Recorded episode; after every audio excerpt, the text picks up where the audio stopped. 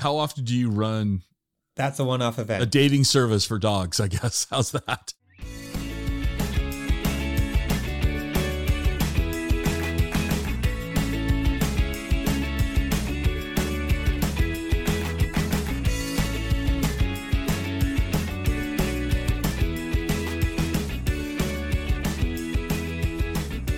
Welcome to the Exploring Washington State podcast. Here's your host, Scott Cowan.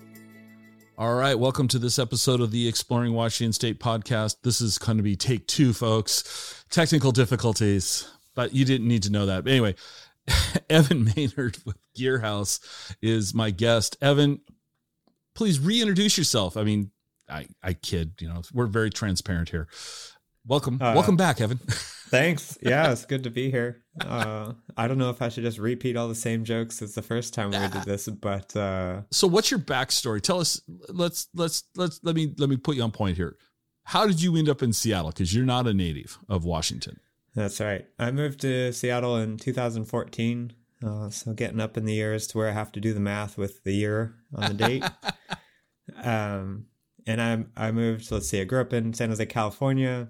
Went to Cleveland for four years, and everyone jokes like, why would you go from California to Cleveland? But I went for Case Western and then went to Purdue for grad school um, after that. Okay. Um, got a real taste of what flatland life is like and decided I really didn't like it. uh, and you kind of learn all your hobbies revolve around the mountains when you go live in the Midwest, maybe. Mm-hmm. Uh, and so I looked at ways to get back home and tried to figure out like how I could live without having to get on two planes to get home. Uh, and after that, didn't have many constraints. So um, just kind of looked at what jobs I could get. Turns out all the jobs were either in California or Washington. Uh, and Seattle sounded a lot more appealing to me than Los Angeles um, for many reasons, which probably will become obvious. Uh, and I've pretty much never left. Uh, pretty much liked what I found here. So all right. For all the people that are tired of Californians like finding Seattle, like, I'm sorry. Uh, uh, I tell all my friends that it rains here a lot, so they don't move here, I guess. All right. Uh, Good. Thank but, you. Uh, that's that's what you're, that's your job. You have to discourage more more people. I'm a mole. I'm on yeah, your there, side. Well, let me let me ask you something. Is Case Western University? Yeah. Uh-huh. Not a university. I've heard the name, okay. But I know nothing about it. And you grew up in California. What drew you out? Why there? How's, let, let me ask you that question. I mean, seriously, why Cleveland? But no, why Case Western? Yeah. Uh, for people that don't know Case Western, it's about four thousand undergrads and eight thousand graduate students in oh. the heart of downtown Cleveland. Well, kind of like how U W is in downtown Seattle. So a little okay. bit outside. It's got a university district and all. Uh, and how I ended up there, I don't maybe know. uh, I was looking at really large colleges, and that one's on the small side. And I was looking for an engineering program and also maybe some business, even though I didn't end up pursuing any of the business side um, in college. But I did stick to, to the engineering side. And I wanted to live in a city because I kind of had lived in suburbs, um, huh? which is now kind of interesting that I'm into the outdoors as much as I am. But I'm also still living in the heart of a city, so that still rings true. So, okay. And then it was a strong school, but I think really the um, the the real why is we went and visited and just hooked us for some reason that no one really explains. Uh, okay. And I wouldn't trade that experience for the world. And then I went to Purdue and had a great time there. You know, heads down in the middle of cornfields, like nothing better. Uh, you know, the only fun thing to do is. is golf, because you either have a cornfield or you have a golf course. Okay. And I can't say that I've golfed since. Uh, so maybe that shows, but when that was all the, all my friends did is like, well, you either were working at the lab or we were playing golf, and golf okay. was a way to kind of get outside in the middle of the day instead of go drinking at the bars. It's like, oh, well, we'll go drinking in the middle of the day. Sounds better. Okay. Uh, all right. Uh, so. Well, yeah, it's just because it's always interesting, you know, when you, when you hear somebody like, oh, I grew up in place X, and then I went to school somewhere not, I'll call it Case Western off the beaten path a little bit. You know, yeah. you didn't, you didn't go to Purdue to start, if you will. You didn't go to, you know, Notre Dame, Duke, U S C, yeah. whatever, you know, big names that you hear about all the time. So I mean, totally strange. So, yeah. My, it was fairly, it was pretty normal in my, in my graduating class to leave the state or mm-hmm. to, to leave town, especially, even though okay. there's like Stanford and Berkeley right there. I mean, there's phenomenal institutions. Sure. And still everyone kind of scatters all over the U S. And then it, what's also been true as we kind of see the grow up and see the result of that is almost everyone's trying to get back to California, except for me. Uh,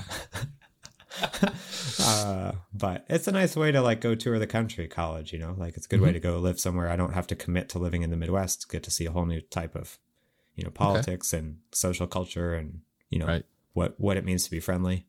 Uh, okay. So yeah. yeah.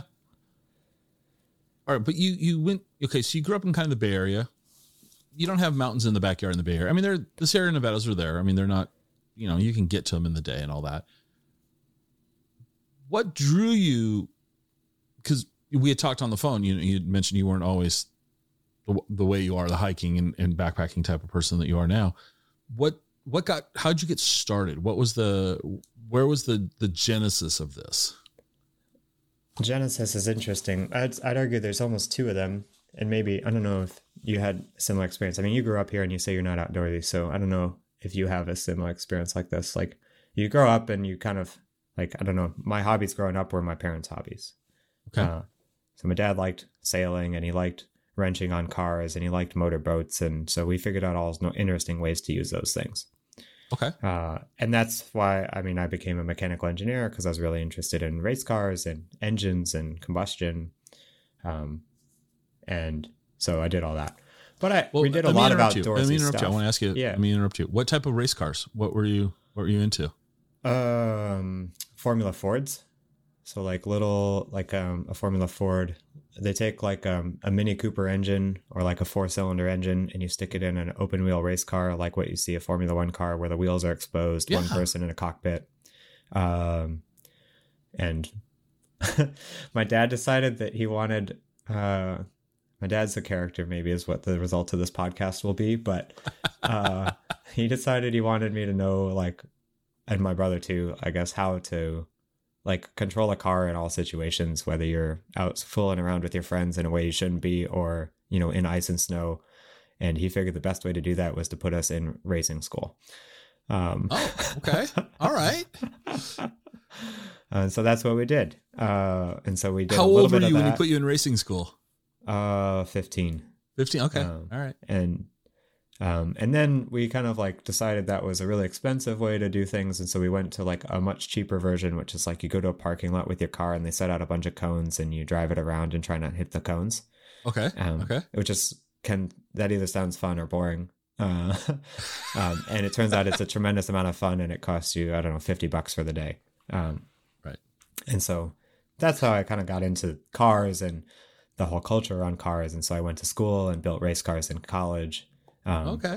And then kind of was teasing this through and kind of was like, well, it seems like cars are dead or at least a dead end. Turns out to be colossally wrong. Like ten years later, we're still making amazing strides in combustion, internal combustion engines. But, um, and that led me to the aerospace side. I got to work on a jet engine and, you know, they stood me in front of the jet engine for an internship. Uh, and that was the most amazing thing I did. You know, you're sitting there and, you know, the thing is shaking your chest and you're, you know, one hundred feet away from it and it's bigger than you are. And, and you say, I'm in control of that thing. And that that's a pretty addictive thing to tell a, you know, a nineteen year old. Uh, okay. All right. And so I went into aerospace uh, engineering and that's what brought me out here. Okay. Um, and, and, you know, that's an engine, a form of combustion, a form of, you know, power and, and, and impressive machines and all that. Right. Yeah. Right. Um, but still, okay. But so we, I, I sidetracked you because yeah. I was, we're trying to get to what got you into the outdoors the way you are now. That's right. But we, we went down the, the jet engine rabbit hole. So pull you back. What, what got you into the outdoors? Uh, what was that so, genesis? So yeah, we had a cabin in the mountains, which was good. And dad liked to do all sort of weird stuff. And so one summer he decided to do like the summer of survival. And so he went and bought like an S O S, you know, military survival guide thing that teaches you how to catch rabbits and build lean-tos and stuff like that you're supposed to keep in your pocket. And so in our mountain cabin, we spent all summer like trying to create, you know, like fishing lure, fishing line out of, you know, the grass straw and start fires with our bare hands. So like that was maybe like, and we were just outside a lot. You know, Dad was always like, go play outside. And outside was this, this mountain habitat in the Sierra Nevadas that was fun, you know, okay. But Dad's hobbies were all like motorsport driven. So I moved to Seattle, get here, realize like, oh, I don't have all my parents' toys. I don't have the money to afford all my parents' toys. I better find some new hobbies. Okay. Um, and so that combined with maybe like, I, you know, I was in a corporate environment and everyone here loves to be outside. And a lot of people had moved to Seattle for this, like for the job. And so right. They also didn't have their outdoorsy hobbies. And so they, or they had gotten started because someone had said, hey, throw this stuff in a backpack and come, come with me for the weekend. Right. And you suffer through that. And that friend was kind enough to suffer, let you suffer along with them and not say like, oh, you're going to slow us down. Uh, um, And and you just do that and for for ten years and you become outdoorsy, I guess. Uh, okay. All right. uh, and like, yeah, I, I don't consider myself outdoorsy compared to like the next level of outdoorsy person, which I think maybe, I don't know if you, you like, I'm not outdoorsy because you like bad room service, right? But yeah, maybe right. I'm, bad room service is camping. Exactly. That's right. Yeah. But maybe you're outdoorsy compared to like someone that lives in New York City and they're like, wow, I could never do what you do. Right. Probably not, to be fair. To be no, fair, probably no. not. But I, I understand what you're trying to say. And so I have, yeah, next level. But then now with Gearhouse, what I'm realizing is like, oh, I'm on a different level that could be intimidating to people new, right? Sure. Um, I and I, I don't recognize that because you don't look at yourself that way. Um, so I guess the summary is a bunch of people drug me along on their trips and allowed me to slow them down and learn how to do it while they tried to keep along. Um And, you know, you end up in uncomfortable situations. You go on those trips that your friend says is easy and it's the worst thing you've ever done. And then you like think, I'm never doing this again while you're out there. And then you get home and think about it a lot more and you can't stop thinking about it. And you're like, wow, that was amazing. And well, let's do that again. Or maybe the engineer in me is like, well, I can make that a lot better by doing this. And I'm like, well, how do you know it's going to work? Better try it. And you're like, oh, suddenly you're on another backpacking trip. Uh, Uh, so, all right. Well, there's, anyways. there's a big jump between being outdoorsy and going on backpack backpacking trips and launching a company. We got a long way to go down this path. Yeah. I mean, so, so, all right. So you move to Seattle, you don't have your parents' toys. You, you, you, you, you tag along with some friends. We, have you ever, before this, did you ever think of yourself as entrepreneurial? No. Okay. Uh, so my dad is an entrepreneur, like ran his own business, the whole nines. Turns out after starting a company or two of them, I guess, uh, and then looking at my family history, I realized that every one of my, my dad's one of six, I think, six, and every one of them, none of them have corporate jobs except for one's a, a lawyer. And even then he's like not a corporate lawyer. He's like a family practice. So okay. I guess it runs in the blood. If, if you believe that kind of thing, I don't really. But, well, you, you, um, whether it runs in the blood or not, family gatherings were full of entrepreneurial people. Yeah. So you were just exposed to their, their, you were exposed to it versus exposed to a family of, you know, corporate executives, if you will, you know. True. I think the thing that's most inter- like attractive, I guess, like if you, why did I decide to, I had an awesome career. I was having fun with it. Uh, it was like, I grew up playing a lot of high school sports, which I don't know. It, I think about high school sports as the strangest situation I can imagine. It's like all these people are working so hard for this thing that everyone knows, not everyone, a lot of people know isn't going to matter, right? No one, like, uh, I don't know okay. how, I don't know how many people think that they're going to end up pro. My dad very made it clear that you're not ending up pro. Like we're going to work very hard at this. No, no idea why. But it was very, I, I played baseball in college a little bit. But okay. It was like a D three school. I was playing just a year. It's nothing special. I, it was a great experience. Wouldn't trade it for the world. Maybe that's how right. I ended up at Case Western. Also, I wanted to play baseball. Okay. Um, All right. But um, it's sports are interesting, right? It's like everybody shows up to practice. They work really hard. And like everyone's also working hard at school, or maybe you're not. And then it just ends, right? And then you go into the workplace after you work really hard in college, you go get a job and you work really hard for a few years, and then people start having other priorities in life, right? Some people get mm-hmm. families, some people just want hobbies on the side, right? Some people want to get that promotion, some people just want to build something cool. And it suddenly feels like everyone's pulling for a different team, and there's not this big, like, cohesive team effort that everyone's pulling for the same thing. Okay. Uh, and so for me, I, if I'm missing that competitive, and you can go play like intramural sports, but like that's more about having fun and blowing off some steam than it is about winning, which is great. And mm-hmm. that took some getting used to, being in the super competitive side. And so the adult version of high school sports, I would say, is business. Uh,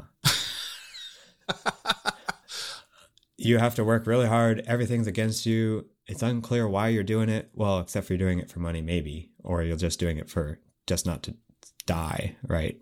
Entrepreneurially die.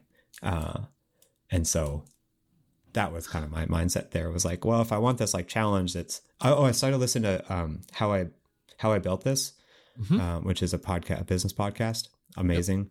Yep. Yep. Um, Very First good. One I ever listened to was um, Yvon Chouinard, which is the founder of Patagonia, just by because that was what my friends did. And they're like, oh, you got to listen to this guy. He's crazy. He just wanted to like go stick some pitons in a rock, and he built a whole business.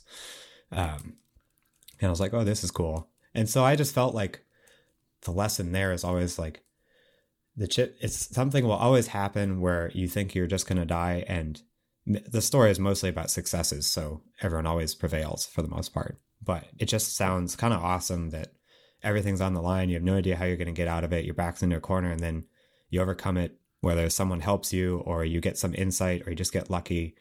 I mean, you're always getting lucky in some way. And that sounded like the most fun that you could have that money couldn't buy. And I was like, oh, maybe we better try that. Or I was like addicted to that idea. Um, I love that, man. Yeah. I, I love the comparison of saying business is like, you know, I'll call it a grown-up version of high school sports. I, I love that idea. That's a great comparison. It really is.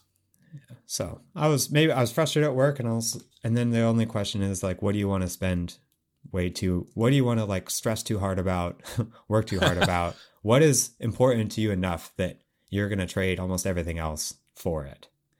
Uh, and right. for me, I woke up one day and that was climate change. Um, okay.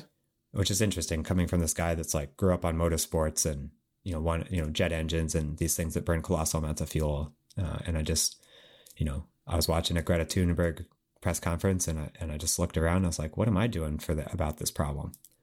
Um, okay. And so that, that planted a seed, and over time you come up with a solution that you think is you, no one else has tried before. And you're like, well, I've been given this, you know, a fastball down the middle, maybe I better try and hit it. Right.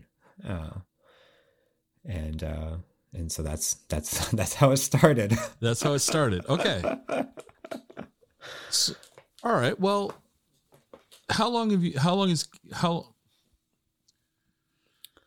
wow, it's, words can be hard for me sometimes. How long ago did you start Gearhouse? When did it, when did you launch? Gearhouse? Oh, this is a question I never really, like, what is the beginning? It's like, yeah. almost like, what's a, the origin of Gearhouse? A philosophical question. You could put that on anything, you know. It's it's like, okay, first let's, well, maybe the, hmm. so I, I left my corporate job for a different company. I spent about a year doing that, launched that into the teeth of the pandemic, and it was a big to be product. So it had its fair share of problems for, because it was trying to help small businesses. And I didn't know anything about entrepreneurship. So I made every mistake in the book. Um, even though I even, people had told me not to make these mistakes, and you still make them, you know? Um, so that business was struggling a lot, and I was running out of money. Uh, and that business was about sustainability. And so we were trying to, uh, the, the initial thought question was, how can we get people to stop buying stuff? Um, okay. And then through a, a lot of different things, um, looking at my gear closet and realizing, like, you know, it's, what's kind of interesting about Gearhouse is it's almost four products. And the more that I look at it, the more use cases I see for it. Mm-hmm. Um, and so those things all came to light in different ways. You know, I was thinking of like, oh, I would like to go paddleboarding this summer. And, but I have too much stuff, and I live in an apartment, and I'm going to use it a couple times a year, and where am I going to store it?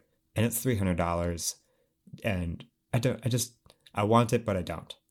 Mm-hmm. Uh, and then I look at, opened up my storage closet one day to reorganize it and realize, hey, there's ten thousand dollars worth of equipment in here that sits in here for, you know, forty-nine weekends of the fifty-two a year, which also I think a lot of, like, in the outdoor gear space, a lot of companies have seen this problem and tried to solve it in a lot of ways.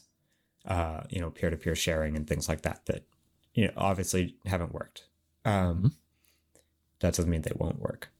So that was interesting. And then thinking back to that story of like, okay, I moved to Seattle and I got lucky. Like, I was like, how does someone that works not in a corporate environment with these adventurous types get into the outdoors? Like, how does, how do they do that? Right. And I look at all the gear that I own and I was like, well, I would buy that all completely differently if I had to do it again. Uh, okay. And I was thinking back to living in Truckee, and like the whole community that thrives there around being outside, and that community lives and breathes at, you know, the outdoor shops. Right. And there's community hubs that you just be like, you, oh, you want to know something about mountain biking? You go over there. Right. Mm-hmm. Oh, you want to know something about rock climbing? You go over there. Mm-hmm. But in Seattle, you go to the climbing gym if you want to know about climbing. But if you want to know about backpacking, I don't know where you'd go. If you wanted okay. to know about sailing, I'd know where you'd go. If you want to know about paddleboarding, I'd know where you'd go. Bike packing, I don't know. Mm-hmm. And so we just found this kind of like hole of like, there's no social scene around the outdoors for the majority of outdoor sports. And there's a better way to buy gear and own gear, right? There must be a better way, you know, like, uh, and so that was kind of like what, the seed that planted Gearhouse, or the four seeds that, you know, the seed that planted Gearhouse, and then that's a year of thought, you know? So we started Gearhouse in that thought. First thought was December of twenty math, uh, twenty nineteen. Yeah. Uh, okay. Didn't stop working the sustainability thing until like March of twenty-one. Uh, learned how to do experiments on the business and test ideas through that like March to June to July phase, decided to commit to a lease and signed a lease and moved in in September. And that's when I say Gearhouse started. That's okay. when real money was being spent. Real customers were signing up and seeing the place. Real time and effort was being put into it. So how has it been received? It's received really well in okay. some cases, and really poorly in others. And that's oh. really interesting. We have some, and that's maybe the highlight of my day, is like when we get a customer that just gets it and sees it and sees the entire path without having Evan lay out the vision and me stumble mm-hmm. through a sales pitch or whatever it takes to talk to them of like, okay, who is this person? What do they care about? What are we going to tell them? What features would I, should I start with? Mm-hmm. Um, when we get the, like, there's some people there that are just like, I can't believe this hasn't been done. Like, this is awesome. This is exactly what I want. And we have other people that are like, I don't understand why I'd ever do this. I'm just going to go buy the gear, including like my own aunt and uncle. They're like, I don't understand your business at all.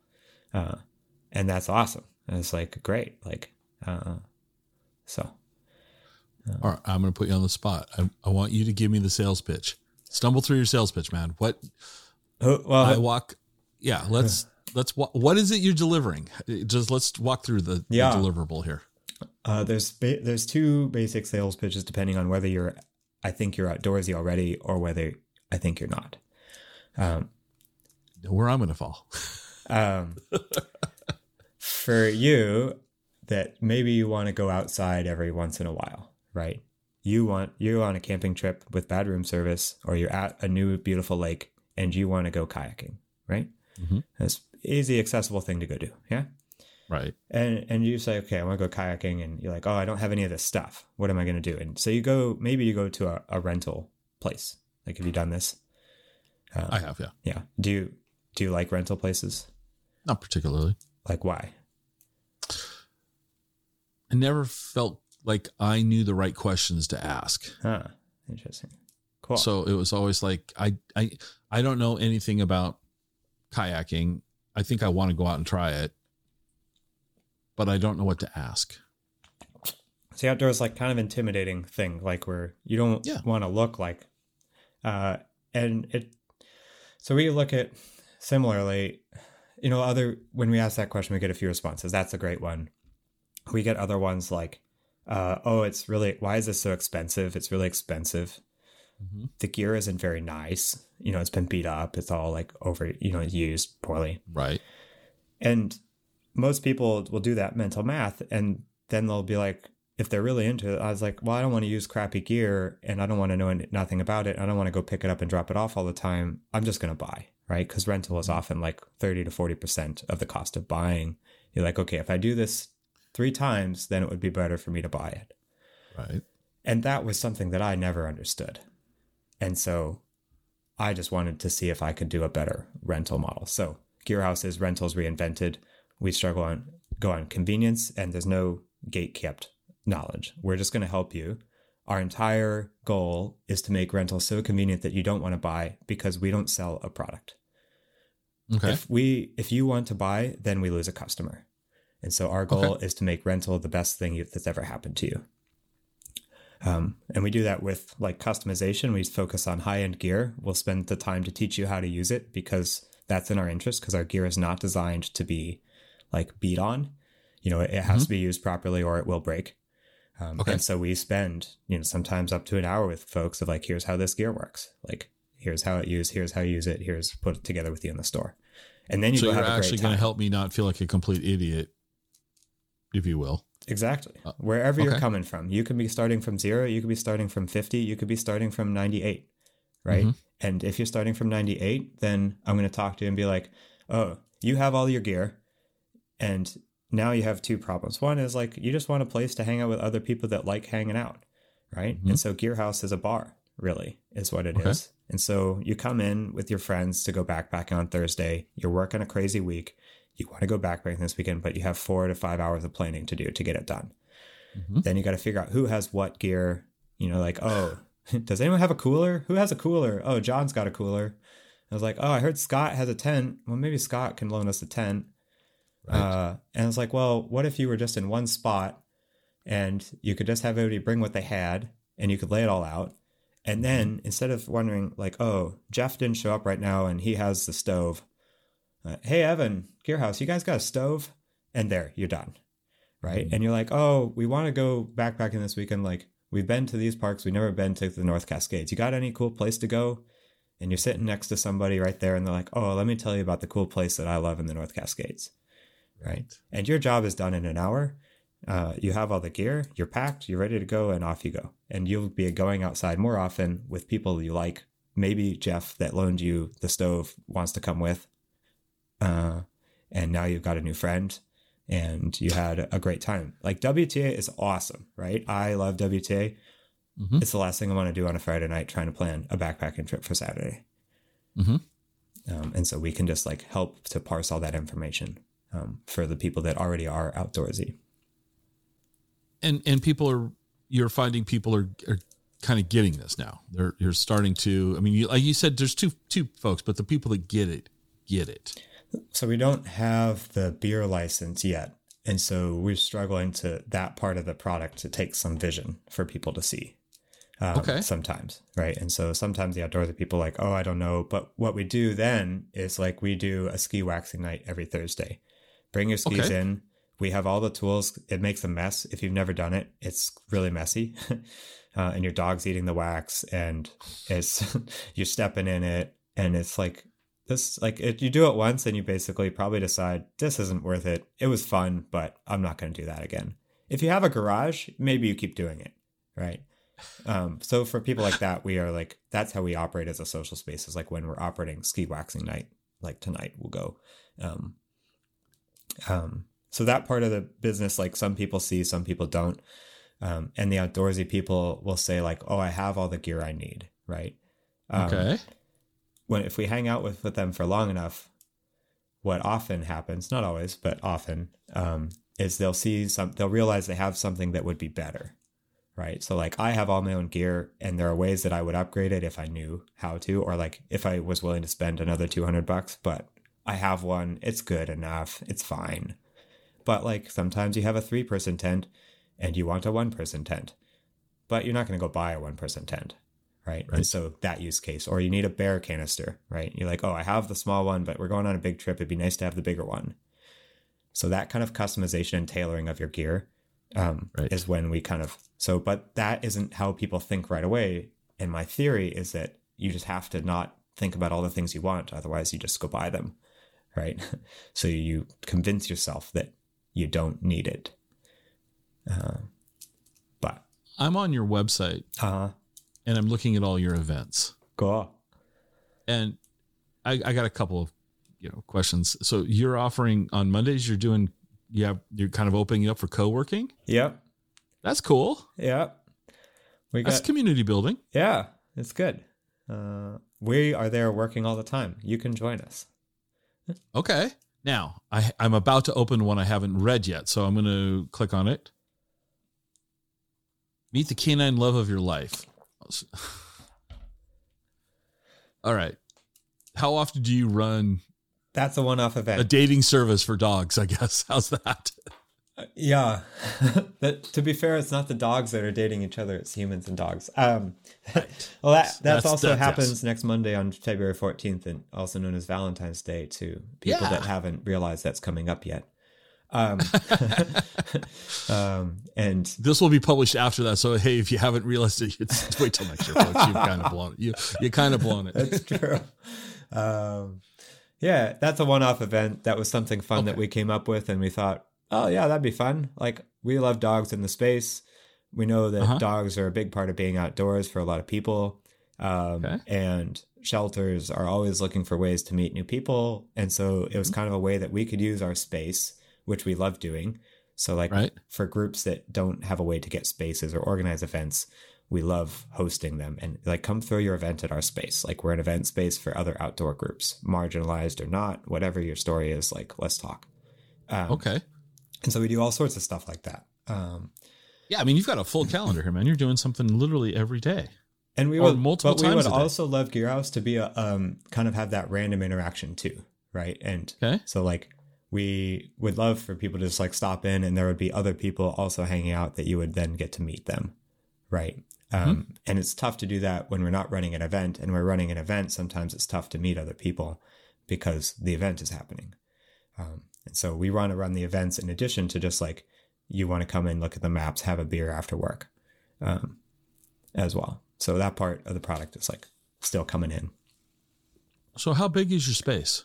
It's eighteen hundred square feet. Okay. Um, which is both big and small at the same time. um, and, and I didn't know what that looked like until, because I was thinking like house prices and, you know, or house sizes. And I was like, okay. oh yeah, that's a nice size house. Like, what does that mean for a business? Turns out it's probably one of the smaller businesses you've been in. Um, you know, it wasn't like that's, an ice cream shop, but. Um, right. But it's not, you're, you're not rattling around in sixty thousand square foot warehouse space. No. Uh, and okay. so what's cool is we just like, we fill it up with gear, and then it's it's full, and then it's outdoor gear. So we figure out a new way to pack it, and it's all quite condensed. Um, so then it, you know, the first time we opened up and people come in and be like, is this all the gear you have? And I'd be like, hey man, this is like ten thousand dollars worth of gear. It just doesn't look like much because it's designed to fit in a backpack. Right. Uh, now we don't have that problem, but initially it was definitely like a little bit of a, a shock. Um, So what type of activities, uh, you know, okay, I'm looking here. First off, what's a split board? A split board. Great question. Uh, it is what it sounds like. It's a snowboard that splits into two pieces.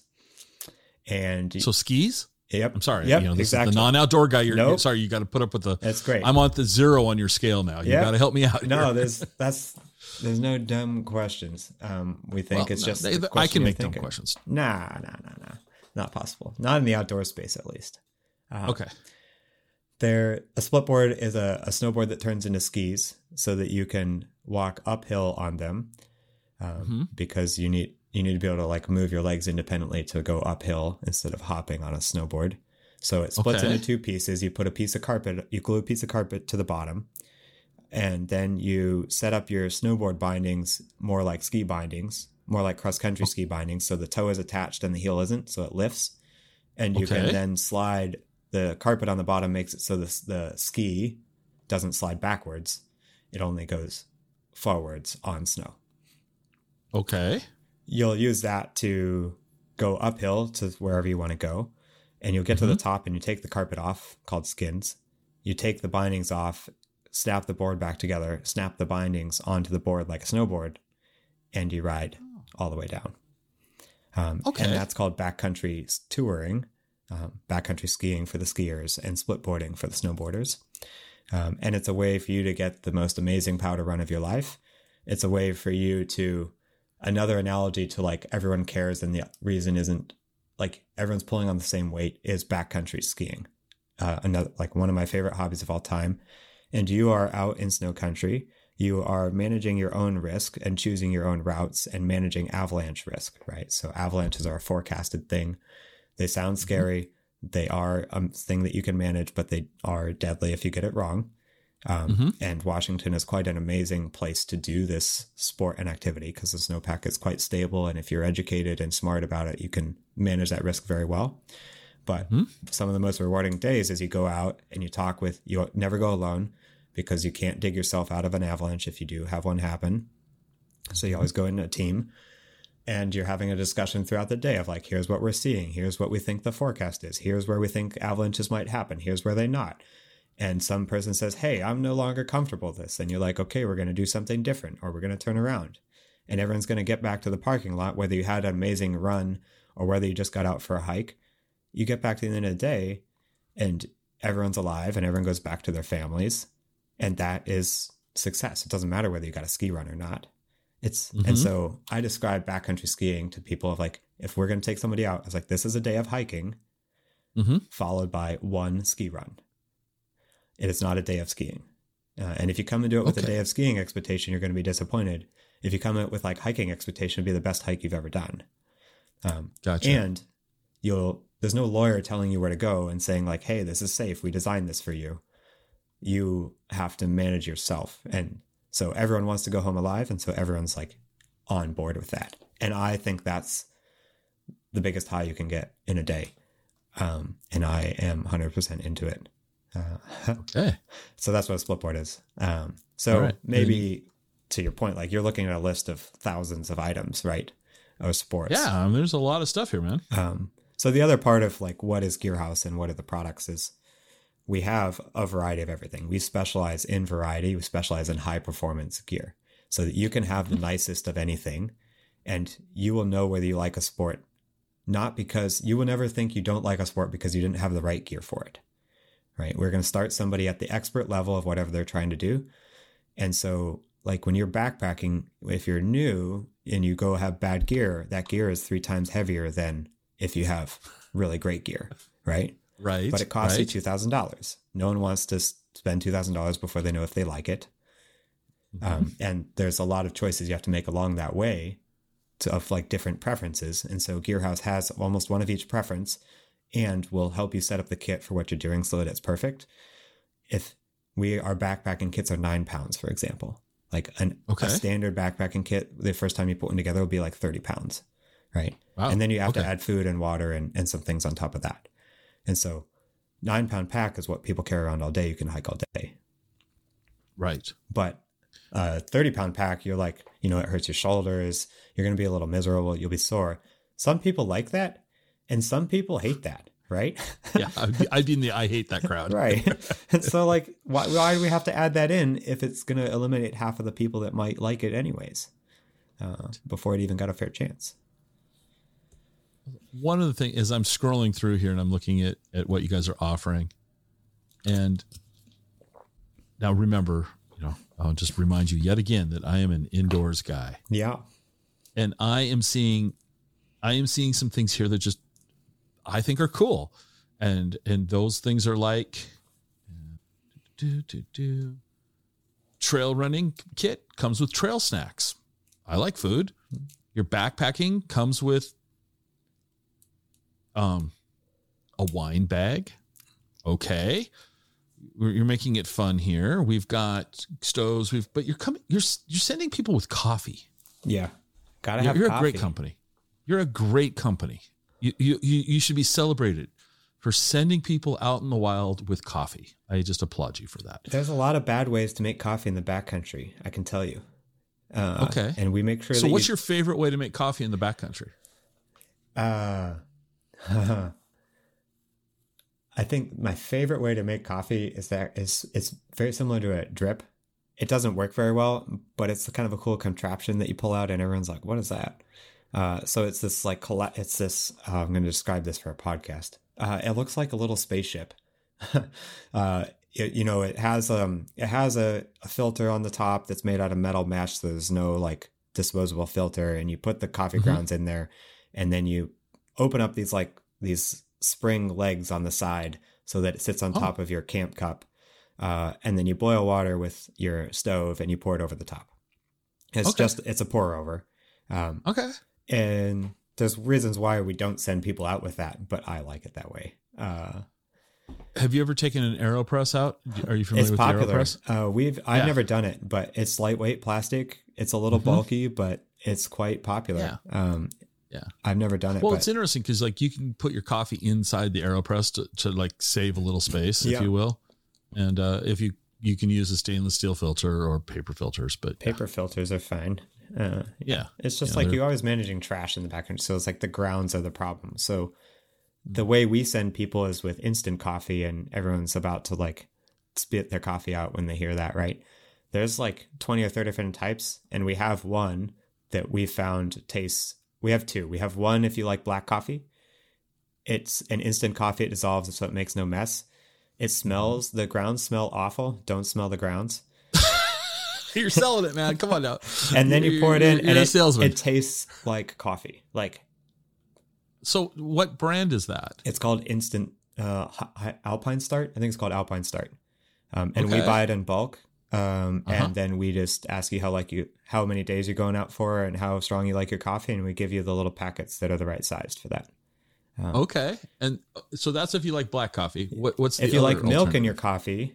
Um, uh-huh. We give you something yeah. else, which is, I don't know the name of it off the top of my head. It's, oh, well, we can put it in the show notes or something. Um, it's by Laird Hamilton, who's this surfer out in um, Hawaii, big guy, big surf guy. Oh, I think I know. Um, I, yeah, I can't think of the name either, but I think I know what you're talking and about. And he has okay. his own like superfood brands, which I didn't realize when I bought it. And it's like this like coconut infused instant coffee. And mm-hmm. it is a pretty good cup of like hazelnut cream and coffee, coffee mix um, that is great for the backcountry. Also, you know, a, um, make zero waste because it all ends up um, through your digestive system. Uh, so the thing, the thing is, I'm scrolling, and what I what I'm observing though to me is, I mean, car camping. You, it's got you're you're sending them with you know lots of things, but you're sending them with bug repellent and sunscreen. You're you're you're sending them out with things that will make for a better day. Yeah. Little, a little th- more thoughtful instead of here's your paddleboard, go and burn yourself and be miserable. You're sending them with, with attention to detail. I like that you, a lot. You That's said earlier, cool. like, I don't know what questions to ask. We know mm-hmm. what questions you're not asking. Yeah. Yeah. See, I like that. Yeah. And it doesn't, we, we buy it in bulk. It's like, you know, sunscreen's ten dollars a tube. Like you use maybe like twenty cents of it every time you mm-hmm. use it. We just like fill up a tube for you and, and you take it, you know, and it's like, right. why, why do we have to sell you a disposable bottle when we can just buy it in bulk? And like sunscreen's weird because everyone's got different skin and they like different stuff. Sure. But like, if you don't care and you're just looking for like to not get burned, then we got something right. for you. It's just something to take the edge off, if you will. I mean, you know, in that sense, you know, so I'm not out there. So, that, so, yeah. so I'm just going to read, re, you know, split boarding, trail running, backpacking, mountaineering, stand up paddleboard, car camping, lawn games. And then you've got a lot of miscellaneous inventory here. And honestly, like that inventory was probably written in November, right? We're three months past that. And we have a whole host of new stuff from mountaineering tents so, so to like crampons, what's new? Ice okay. axes, uh, something called a whippet, which is like a, an ice axe and a and a trekking pole built into one. So kind of like a okay. it's a mini ice axe and a and a bad trekking pole. Um, okay. But it's incredibly useful in snow. Um, roof boxes, that might be, you know, we do like a roof box, bike racks, uh, mm-hmm. backpacking bags, like bike packing bags, dry bags, like split boards you mentioned, all the different types of beacons. And like, our goal isn't to not have all of one model. We want to have a variety, right? Mm-hmm. So like, we give you infinite choice. And then we also take maybe like, I don't know if this will come up naturally, is like, we just set the prices as simply as possible. Right. Okay. Um, and so we pretty much are a flat pricing model. We are for a standard set of days. You can bring it back early, but it's not going to save you any money. And we just want that to be convenient. Like, come back when it suits your schedule, not because you're worried about getting charged. So let's talk pricing then. Yeah. Let's just, that was, you, you, you transitioned it and I just made it, I made it bumpy there, but let's, so yeah, let's talk of this, the pricing model that you guys have. Cause it's, it's a little, to me, it seems, yeah, I don't know, man. It just seems pretty interesting that how you, how you have this all set up. So why don't you go ahead and elaborate on that? So we Please. talked a little bit about how you go into a rental shop and it seems like it's going to be cheap when you look online. Um, and then you go in and, and by the end of it, you somehow you've spent way more than you thought you were going to spend and you wish you just would have bought. Mm-hmm. Um, and so all those little things, sunscreen, headlamps, things that don't come with a rental, those all add up. Right. Um, mm-hmm. And we want you to just like, be like, just have that mental trade of, do I want to go backpacking? It's going to cost me seventy bucks. And there's no mystery to it. That's the price. It's right up front. And then you're like, the next weekend, you're like, I want to go kayaking. Also seventy bucks, mm-hmm. right? That's like, we operate under that simple for just the rental side of things. It gets even better where the more you use it, if you're using us a lot for all of your gear needs, then the membership makes a ton of sense. And then it's, well, fuzzy on the numbers off the top of my head. I think it's seventy dollars a month. Is like our top tier membership gets you exactly every piece of gear that we have in stock. It's not per item, it's per adventure. You're going on an adventure. Mm-hmm. We're going to toss all these things in the bag, ask you some questions about what you're doing, make sure you have the right stuff, and you're going to go out. And for members. So if I wanted to go, help me out here. Let's say I wanted to go split boarding. Yep. We, you're going to throw all those things, you know, here's, here's what you need, Scott. And that's seventy, that, that, that's, No, I, I paid my seventy for the month. So the first weekend I go out and I want to go split boarding. Boom, all the gear. Yep. And we say, bring it back to us six within six days, right? Okay, great. So I, I bring it back and I go, that was a lot of fun. Uh, I got a chance to go, you know, camping with some friends. Can you guys help me out? I need a tent, you know, blah, blah, blah. You, once again, it's included in that, that monthly fee. Yep.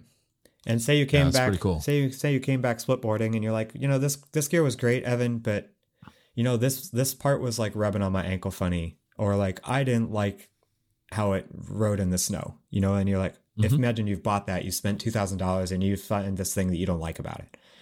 We take right. a little jot, a note down in Scott's file, and Scott comes back three weeks later. He went split boarding, went camping. Now he wants to go split boarding again. We mm-hmm. know that Scott didn't like split board X, and we were going to give him split board Y this time. Um, okay. And so you get a different yeah. one, and we just know that. And so the more that you come out with us, the more we know your preferences, the more, and then you can just like, yeah, you're building a profile of, of my, yeah. At some point, maybe you decide that your life simple flies down and you're like, great, I've done all the things. I've experienced all of Seattle, what has to offer. And I'm moving to Denver and all they have out there is skiing. Uh, and so I'm just going to own a split board. Let's say it was in Seattle. Maybe you just decide you only like split boarding, right? Mm-hmm. At that point, you might decide to buy, or you might like that we have three different types of split boards for the different types of snow conditions, and you stay a member. Um, or you drop so, into the social scene um, membership, which is right. the lower level. Yeah, levels. There's the social scene. Yeah. Let me ask you this question, though. I mean, so I you you, you send me out with this gear, and I break something. Hmm. What happens? Uh, it doesn't happen very often. Um, okay. Because but I'm, I, I'm me. You're, so I'm you, going to break you're something. You're going to break stuff. Yeah. Yep. Stuff breaks. We know that. Um, yeah. It really determines, uh, we basically try and figure out if we think you were negligent and if it was avoidable or if it was wear and tear and that was just to be expected, right? You know, something okay. freak happened. You're, you know, it, I don't know. There was hard with the split board. I snapped a binding. I snapped a binding. Say. And it's like, well, do we think that you were like... you know, standing on top of a car, you know, and like doing something, you know, doing something you shouldn't have been doing, or were you treating the gear? And that's like, that's life. Right. Right. Um, and we're pretty forgiving in that case. I mean, one, we repair a lot of stuff, so we're good at it. Okay. Well, we will become good at it because it hasn't happened to us very often. Um, okay. But like, I, I am an engineer, and fixing stuff is my nature. um, and so we fix it. Uh, and if it we have to if it degrades the performance, then uh, we'll find someone that will love it in its damaged state. Um, okay. And but it's okay. not ending up in the trash. Um, and if it is broken, and we do think it was your fault, and you tell us about it, then usually we just say fifty percent of the repair cost off, just because we don't want to send gear out with somebody broken that they're relying sure. on. And so we really try and make mm-hmm. sure it's in your best interest to tell us, um, sure. and then we can repair it. And that's just part of it goes, but small stuff, you know, nicks in the board. We were, we were at the ski waxing night. We fill boards with P-Tex. Like that's just part of the job, you know, like it's fun and we just do it and it's no big deal. Uh, yeah. Thing I, the thing that I find intriguing about the model is, is all right. We all like, well, not all of us, but some of us like to buy gear. Yeah. Like, okay. Some of us like to buy gear, and whatever you're into, that gear probably ends up, it sounded like a great idea to buy this new digital camera, let's say, and it ends up on my shelf and I don't use it very often because I take my iPhone with me everywhere, blah, blah, blah. So I like the idea of not buying stuff, but still having access to it. I like the, the, the Airbnb nature of it, I guess. I mean, that's a bad comparison, but I'm on the spot. But I like the idea that I could go to you and say, hey, this weekend I'm going to go do X, and I don't have to worry about if I've got this stuff. I can just rent it for a, a reasonable fee. And I don't have it cluttering up my closet at my house because I went out and bought it and used it once. Now, if I totally get into something, split boarding, yeah, maybe I'll go out and buy a split board. Maybe, sure, maybe I will. But if I'm just think, yeah, it was fun, I tried it a few times, I'll be really glad I didn't buy a board. Yeah. Yeah. yeah. So I like, I like this concept because it's, it's, it's also, I think it's, there's an environmental component to it here where, you know, we're not all buying stuff that we pile into our closets and just, yeah, that was unnecessary. That's yeah. How do you not buy stuff? The only, there's lim- very few sustainable things you can buy, right? Like they're all advertised as sustainable, but for the most part, like our emissions in the United States are coming from power plants and heating factories and homes, right? And so mm-hmm. that means manufacturing is one of the biggest causes of it. And sure. you can't just tell people to like stop. Like I learned this over a year. You can't say stop buying stuff, right? Like they have a need for that in some way. Either it's like a think they have a need or they actually have the need, right? And mm-hmm. so the only way you're going to have somebody stop buying stuff is to give them a compelling alternative. Absolutely. Uh, and yeah, so it's like, like cars in, in the city, let's say Seattle. Back in the day, it was Zipcar. And then, you know, now it's Uber. You don't need to own a car because you can get, you can get somebody to give you a lift from point A to point B yeah. once a week.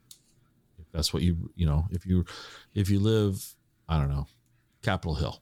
That's where I live. You can walk to the gro- you can walk to the grocery store. You can walk to the coffee shop. You can walk to your, your favorite your favorite bar. If you're working from home, you don't need a car.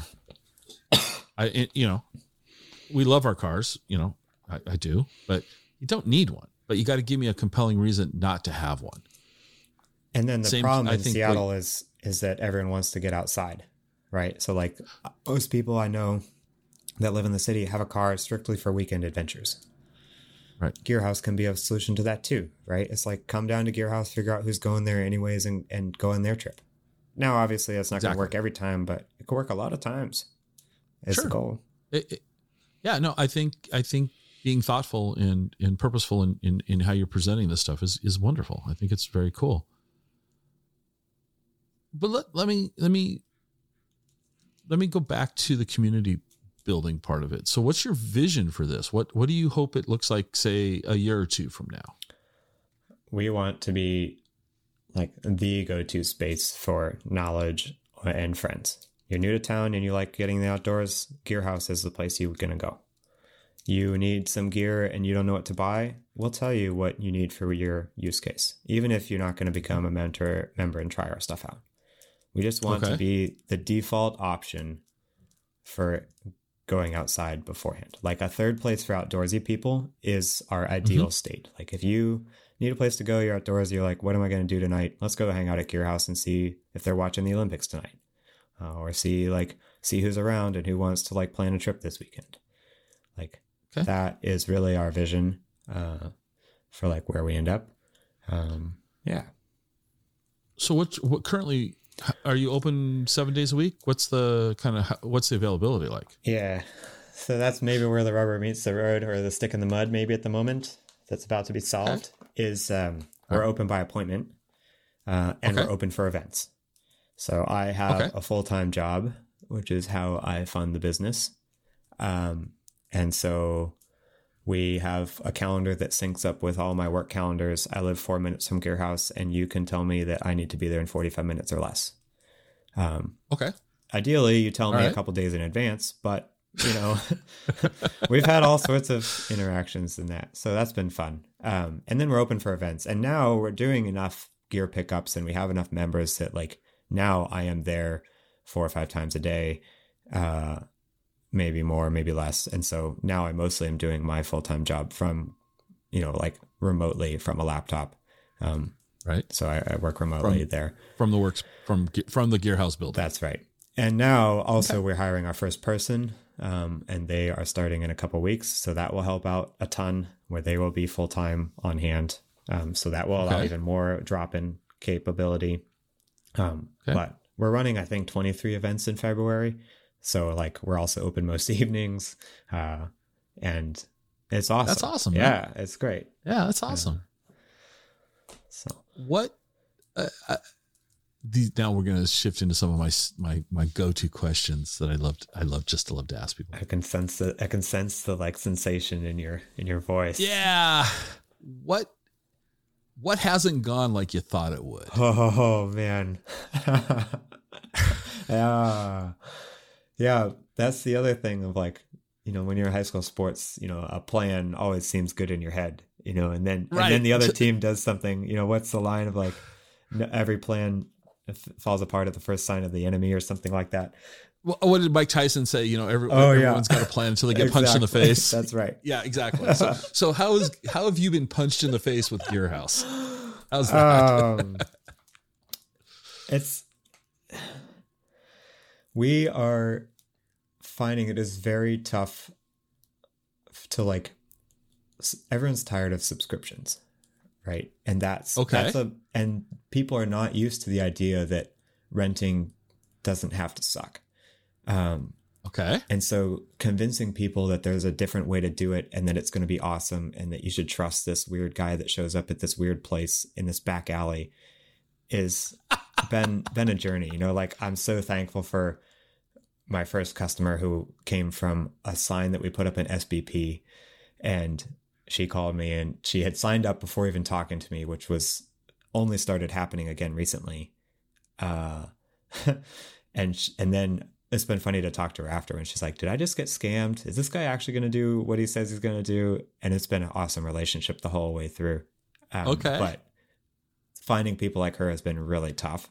Finding people before they own all the gear, uh, finding people when they, just before they need the gear and they're like, oh, I'm not going to walk into R E I, you know, some other business. Um, right. And then like before catching you before, I guess the other thing is like everyone like, capitalism is like really good at not having you feel the full cost of stuff, you know? And so like, you'll look at the price online. Like we said, everyone has this experience where like you look at the price and then at the end of the day, you feel like you bought a different product.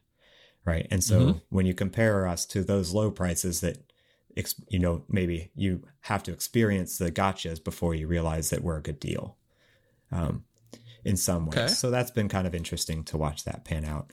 Um, finding people and, and having them understand has always been tougher than I ever would have thought. I'd be like, it's a good deal. Like, can't everyone see that's a great deal? And it turns out like, uh, well, no, there's a lot of, uh, there's a lot that goes into that purchasing decision for people, um, and how they do that. And that's been interesting to, to learn. Um, maybe not the, like some guy came along and, you know, s- stole a bunch of money from us or something like that, which everyone's been pretty wonderful in that respect, but, um, okay. Yeah. Well, yeah, I didn't even think about that. Yeah, somebody checks out and then checks out. Yeah, well, yeah, that's never happened. Never come even come close to that. Um, and right. the other, yeah, and the counter of that is like when we get people that come in and they're kind of skeptical and they're kind of negotiating, and and then maybe they see like, oh, I don't know, some people say our website's really slick, and they're like, oh, I expect this to be some big corporation, and then it's just some guy in a garage. Uh, and then hopefully they're really thrilled at the end of it, and they said, wow, that was incredible. Like, what did I just experience? Uh, I would like to do that again. Um, and that's where we really, um, that's like the best day ever, uh, as well. Um, I think the other big, like, thing that we struggle with a little bit is like Gearhouse has so many different products to so many different people. Like each one could be a all business, right. And I love all of them. Uh, and so it's okay. Like which one underneath that outdoor umbrella, you could just be like a, a, a camping rental place. Could and, be a or... guide company. We could be like a social network where, you know, like we could be so many things. And like, do mm-hmm. we highlight the gear aspect? Do we highlight the community aspect? What do people want in that moment when they're trying to decide whether they should spend some money or not, um, or mm-hmm. get out of their house, whatever that decision is. And so like figuring out whether we promote the events first on the website or to somebody, or whether we highlight how much gear we have, um, it's kind of been a, a tricky journey for sure. Um, well, the events, are they... How in your are, are the are the events successful in your opinion? Are you starting to see are people getting out and being social now? Is you know given the pandemic and all of that? So how's the, how is the events being received? Uh, that's again interesting. Um, some events completely flop. You know we have no one attend, and some events we have okay. twenty, thirty people show up, uh, and yeah. it does. We found no rhyme or reason to that. Um, You know, it, maybe it rains that night. Maybe it's a Monday. You know, maybe we learned like what most bars know about the holidays, right? Like, uh, so there's been a lot of things like that. Then there's like, is it an Omicron surge? Is it, uh, you know, like there's so many reasons that could, that are beyond our control and not our fault that right. then make our data of like, oh, should we run that event again or not? Like, I don't know. Was it just random? Was it a fluke? Like what? So like we went through a phase, we opened in September. That's when people were kind of like Delta was coming up, but people weren't totally aware of it. And we, so people was clear, like we weren't going to just be like over with it. And so mm-hmm. we had some good events, and then we had Delta come on real strong, or maybe where Delta was tapering. I don't really remember. And then we had the holidays. And then, so like December, we had some amazing events. um ski waxing, and we really figured out some some tricks, um and we're having an awesome time, uh and then the holidays hit, killed a lot of momentum. Omicron went nuts, killed even more momentum, and now we're in mid-February and we're still not like, are we still like people not showing up because of Omicron? Is it just February and it's dreary outside? Is it, you know, people are traveling, you know? So right. that's what also makes the events thing hard to tell of like, Um, it's more random than like the gear is a concrete need. People have a need for mm-hmm. it. They have friends going. That's happening. They can't just, you know, like that's more a more steady thing um, right. as well. When you're not doing your day job, when you're not running Gearhouse, we're talking about a very small slice of time now. That's, so it should be an easy question then. What do you do with your time? um, I am a huge addict of backcountry touring. Completely love it. Okay. Found, it took me four years to get started in it because the gear was so expensive. I didn't want to spend the money, and there was no good way to try it. Turns okay. out that it's my favorite hobby of all time, and I wasted four years not doing it. So that was a okay. big inspiration Where, for Gearhouse. Um, where's a great place to go for that? That's what makes Washington so amazing, right? It's like there's not one pass. There's three, four, five, depending on how far you want to drive. I think there's a lot of them, yeah. Mount Baker backcountry has great variety. You can take steep stuff. You can take new people out there. It's no big problem. Um, mm-hmm. I think Rainier is also quite interesting. Um, you know, you can go up to Camp Muir, which is base camp for the summit, which I think is kind of is like a nice entry level way to go, but it's not something I try and do often because I just think there's like more interesting things to do there, um, which okay. I also didn't discover until just last year uh, because someone was like, yeah, we could do that, but why don't we do this other thing? And I was like, I never even thought there was anything else you could do. And I was like, oh, might have discovered that at Gearhouse. Um, but I think Mount Baker, if I'm willing to make the drive, is is amazing. Um, I think okay. I would go backcountry skiing by myself if I could do it in a safe way, which you can't. Okay. Um, backpacking is an interesting opposite in that I totally love backpacking, think it's the greatest thing ever. We'll never do it alone. I will do all the planning, okay. all the work for my friends. I will put, you know, packs on your back. You just have to show up. I will do that every okay. all day long, but going alone, I did once and I said, yeah, that wasn't really my style. Um, all right. And then, um, I really love like multi-pitch sport climbing. Um, and so, and then I, and then like bouldering in a gym. So I'm kind of a gym rat. Uh, okay. I love right. the social scene of how a bouldering gym works. I think it's like a great place to hang out with your friends. It's not like a rope gym where it's one, you know, it's a pair of people. So you get to hang out with a bunch of people. You just, it's concentrated. You're working on the hard part of a problem. It's super supportive. Everyone's upbeat. No one's, you know, smack talking you on the wall. It's all just like the most amazing experience. Um, and then multi-pitch sport, I think, is just an adventure. Uh, if you don't know what that means, uh, let's see, sport climbing means that the bolts have been put in the wall by someone else. So they, they exist before you get there. Um, okay. You don't have to like drill a hole in the rock or put, put something in a crack to hold you up. Um, and then multi-pitch means you're going in multiple legs, much like backpacking is to hiking.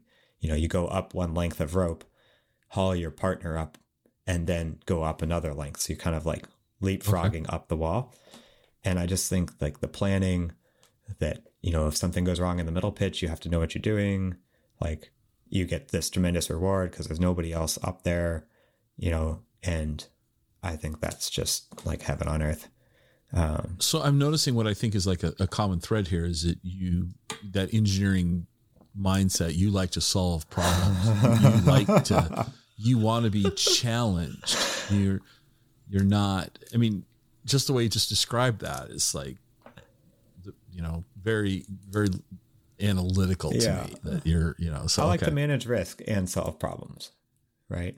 All like right. You, you can get yourself in some serious trouble in those things. You can also toe the line. You can either operate with people that like to toe the line and are always like in kind of sketchy situations. Or you can be like me where I'm like, I never want to be in a sketchy situation and I'll work very hard to not end up there. Um, mm-hmm. But I know that it could happen if I don't get the preparation right.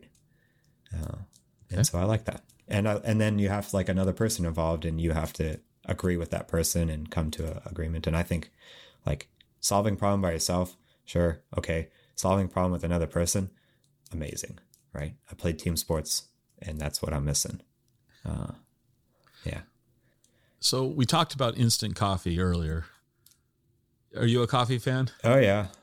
I, you wouldn't, you wouldn't get by two jobs without it, I think. Well, some people try. I, I actually I didn't drink why. coffee until after grad school. Somehow I got through all of grad school, never drinking a drop. Uh, How, what? what? Uh, I, huh? I mean, I just had flexible schedule and I would sleep when I needed to. Uh, and I'd be like, I'm tired. Right. I'm going to go take a nap. And that was part of like, where's Evan? Oh, he's gone. Okay. You just like fall asleep, you know, like harder to do that in the middle of the office, I guess. Uh, but oh, it's, it's frowned upon by management typically. Yeah, to, that's know. right. But when it's your fellow grad student and they're also like, they just, I never had my head, I never slept on my desk, but that was also part of the norm. So I, I arrived in, oh, I had a rough introduction to coffee though. Uh, cause I oh, came into sure. the office and my first, as a mechanical engineer, I spent my whole career trying to avoid electrons in any, in any way, shape or form. Programming, hated it. Electrical engineering, hated it. Uh, and the okay. first thing they put me on was, um, testing computer software. Uh, and they said, we need to do this. And it was really important at the time to a manager.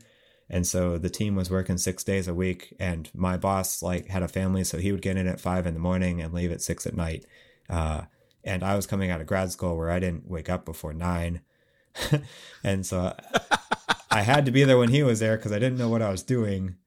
And so it was really helpful to have him there. And so I had to get in at five. And I was like, I better figure out this coffee thing because my body is not operating here. So I go up to the coffee machine. and there's two coffee pots next to each other, and I, I, I grab a cup, uh, and I drink like, I don't know, a quarter of the cup or something. And now I'm just wired. You know, I can't do anything. Everything's shaking. Brain's going a mile a minute on nothing important. And I'd be like, how do, how, this is like drunk driving. Like, how do people do anything with this stuff in their blood? and, and, but that's what I had to do. And so I kept doing it. And finally, like, day four goes by or something, and I'm up there, and, and finally um, somebody's next to them, and they're like, oh, going for the strong stuff. And I was like, sorry, can you uh, tell me a little more about that? And they're like, oh, we got two pots. This is like for the people that have been drinking coffee for years, and this is like the stuff that most people can take. and and that's when I saw my coffee. You know, I was like, oh, okay, this stuff, you know, like... You know, it's just like a tolerance, and I have none. And now I'm going for like the addict version of like, you know, injecting it straight into your veins. Uh, I survived that, and I, I I still love coffee. Um, yeah. Where do you go uh, for coffee? You go out for coffee at all? Uh, on occasion, I think it's interesting. I don't know if I'm the only one that has this experience. Like, if I go to a different coffee shop, I feel like it gives me a different, like it, it hits me harder than. than if I make it at home or something, or the same beans maybe. Sure. Um, so I do that. But for the most part, I just love, I have a siphon coffee maker at home, um, which. Those are so cool, man. Uh, Those are so my cool. My brother took me to a coffee shop that did that. I was like, this is like chemistry class. It's a little bit of a process. So there's a little bit of a routine to it. Yeah. You can't get it super fast. There's a lot of nope. physics going on that make it work that are just kind of cool. Uh, and I think. You, you are an engineer. Yeah. I love it. You're the only person I've ever talked to on the show that has brought up siphon coffee. There we I go. Love it. Uh, and if someone else brings it That's, up again, they're probably not going to bring up the physics, I hope. Uh, well, probably not. But the reality is, if somebody's got a siphon coffee maker know. at home, they're they, they know, and they're they're yeah they're they're it was just yeah they're committed it to was the process. Mind blowing to me that like you could have coffee not turn acidic after it gets cold. And that's mm-hmm. like the whole, the whole, I don't know if it's marketing or what, seems to be true uh, of a of a siphon coffee maker um, is, is that. So, and it feels like yeah. chemistry class no, to me. It's just kind of like, no, they're, they're cool. Yeah. They're super cool. I've got one on my counter. I very rarely uh-huh. use it. Two. It's there. Why it's not? There. And it's, I'm lazy. I want coffee. I want coffee. I, I primarily drink AeroPress. Okay. And that's just kind of my go-to. Go. And I, you know, make AeroPress, and down taste. Here in the office I can yeah yeah so. I haven't had an AeroPress, so maybe I would convert if I had one, but uh, probably no. not I mean siphon's better. I like siphon coffee coffee through a siphon better, but AeroPress is just one cup at a time, convenient. hmm. I got the process dialed down. I can do a couple other things while I'm do, you know I got the routine. I'm locked mm-hmm. into the routine. Yeah so it's a it's the lazy man's way of doing yeah. it. Um where do you want We'll wrap up with this. Where do you want Gearhouse to be in the next two to five years? Like what, what, what is the future roadmap for you? That is, is a question we are trying to answer for ourselves. You know, there's kind of two directions it could go, right? This could be a little like Seattle shop. Um, and it would just be awesome. Right. And maybe that's where mm-hmm. I burn out. It could be something that we like really want to reinvent rentals in a lot of ways. Right. And we really want to really, Um, but so like that, there's certainly maybe, maybe it could get to there. Uh, but step one is just to make this, the one in Seattle work and figure out what makes it tick. Mm-hmm. And then maybe we figure out if it, if it has, if I have the mental capacity and, and emotion to keep going, or whether I'm like, yeah, it's time for me to go like spend every week, you know, all the weekdays and everything like out in the mountains, having a great time, you know, like the Patagonia style founder where he's like, yeah, let my people go surfing, you know, like. You have a lifestyle right. and you go work a lot less than you would have if you have a corporate manager. Um, and to enable right. that for a lot of people, like I think that would, both of those would be tremendous successes in my mind. Uh, you know, if some other big business decides to, com- you know, completely change, that would be success too, right? Like, is it people like, oh, are you worried that someone's going to like copy your business model and squash you? And it's like, well, not really, because then we've we've solved the problem too. Right. Uh, right. It, yeah. It's, um, and I, I'm a big believer that there's, there's very few industries that only one one business can survive in. You know, there's there's things like there's let's say automobile manufacturing. There's not a lot of small automobile mo, mo, blah, car makers there. I'll just say car. You know, you need you need that massive infrastructure to be building a car at for market. Yeah. Um, it's unclear too, like if the business would only work in Seattle because we have so much variety in our outdoors, right? Like if there's only one game, one hobby in town, then like you buy the gear for it and you're done, right? Seattle has a problem in that we have not a problem. Seattle has an amazing benefit that we have water, mountains, mm-hmm. forest, desert, all of all snow and not snow all the time. Yeah, no, there's you're you're you are in a target rich environment. So what didn't I ask you that we should have talked about? Um, hmm. And we were talked about why we're here, rentals being better than not, a place for people to hang out, a third place, like not home, not work. Uh, like we just want, we want people getting outside if that's what they decide they want to do. If you don't want to do it, mm-hmm. that doesn't bother me in the slightest, right? Everyone's got their cup of tea. Right. Uh, but really right. the... I prefer to say cup of there coffee. There you go. But yeah. Wrong. Forgot what show I was on. Yeah, um, we so we just like that's what? really the overarching like mission of, of Gearhouse is like what can we do mm-hmm. to make you get outside uh, in a way that you're going to have a better time. Um, right. And so I think we covered all the ways that we think we can do that for you. But um, we'd love like if you heard this and stop in, like we would love to hear all the things that you're like. Evan's not that smart because X Y Z.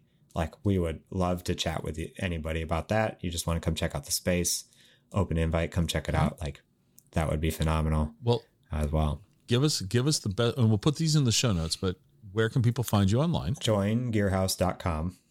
Um, that's important.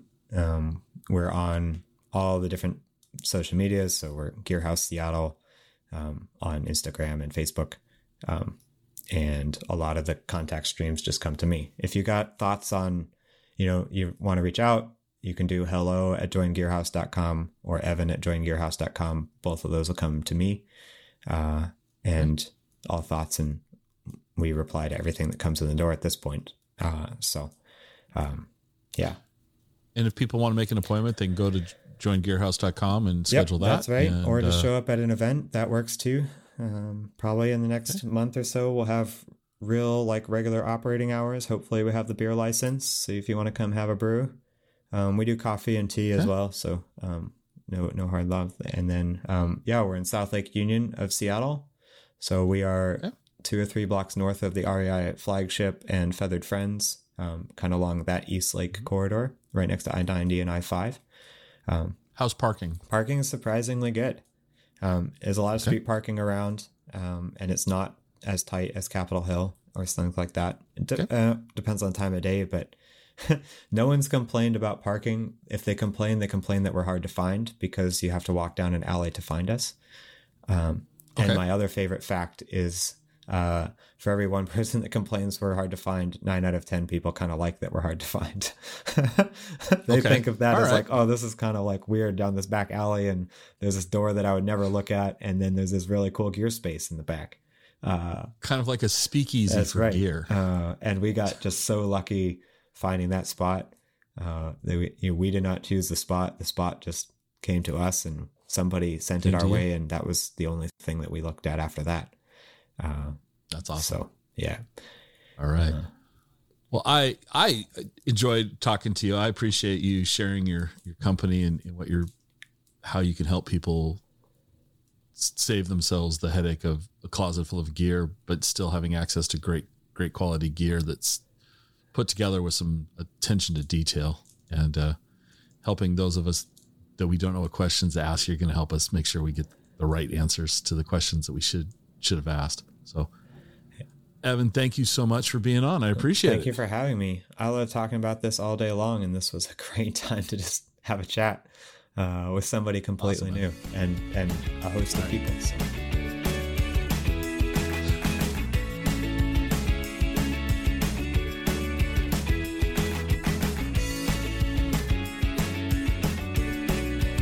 Join us next time for another episode of the Exploring Washington State podcast.